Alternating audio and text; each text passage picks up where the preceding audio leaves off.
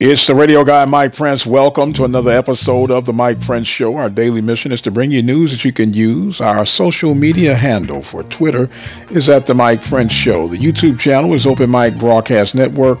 Our 24-hour dial-in message line, 713-570-6736. Without any further delay, we're going to jump right into today's episode. Some local high school basketball and the Southland report is what we'll jump right off into, and then we'll come back with more of the Mike Prince Show.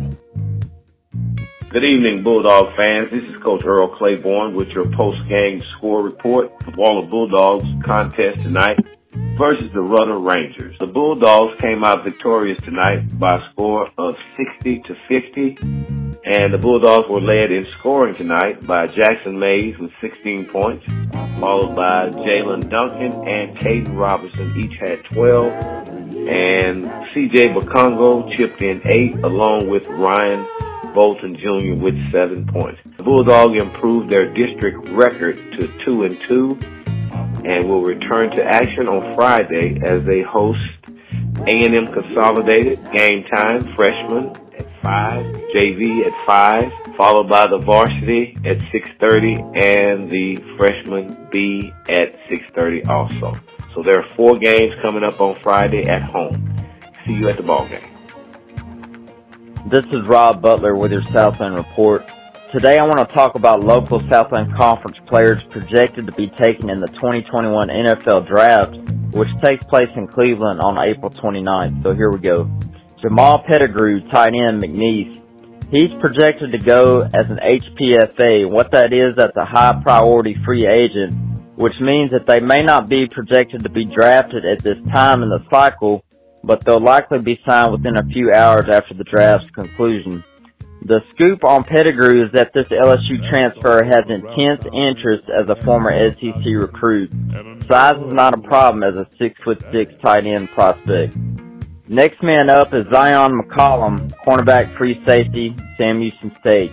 He's also projected to go as an HPFA. The scoop on McCollum is that he's been a contributor at Sam Houston State since his freshman season as an FCS recruit. And as a six foot three cornerback signee years ago, he was one of the Bearcats' top talents brought on. He had nine career interceptions coming into what should have been a senior season. Next man up is Isaiah Chambers, de- defensive end McNeese. He's also projected to be an HPFA. The scoop on him is that he's a TCU and Houston transfer. Chambers' size, 6'5", 250, will impress. He could also play linebacker, so keep an eye on this guy. Now, the next group consists of Billy McCrary, running back, Abilene Christian, Michael Lawson, free safety, Lamar, Matt McRobert, punter, Sam Houston State, Colby Thomas, center, Sam Houston State, Jaquez Ezzard, wide receiver, Sam Houston State, and Elise Ward, safety, Stephen F. Austin. And that's Rob Butler, Open Mic Broadcast Network. Of course, with the latest shakeups at the Southland Conference, things are looking a bit strange. The WAC made an announcement earlier today that they will make it official come January 14th of the newly sanctioned members for the WAC that would include Abilene Christian, Stephen F. Austin, Sam Houston, and Lamar University. Now, where the Southland will go from here has yet to be determined, and I'm pretty sure it's a hectic and chaotic time at the Southland office. And speaking of hectic and chaotic times, Ohio State is under siege right now by COVID 19, which could possibly jeopardize the next Monday's showdown between them and Alabama. So the contingency plan now is to possibly push things back until January 18th or 19th. Of course, it's all in the matter of how Corona will behave.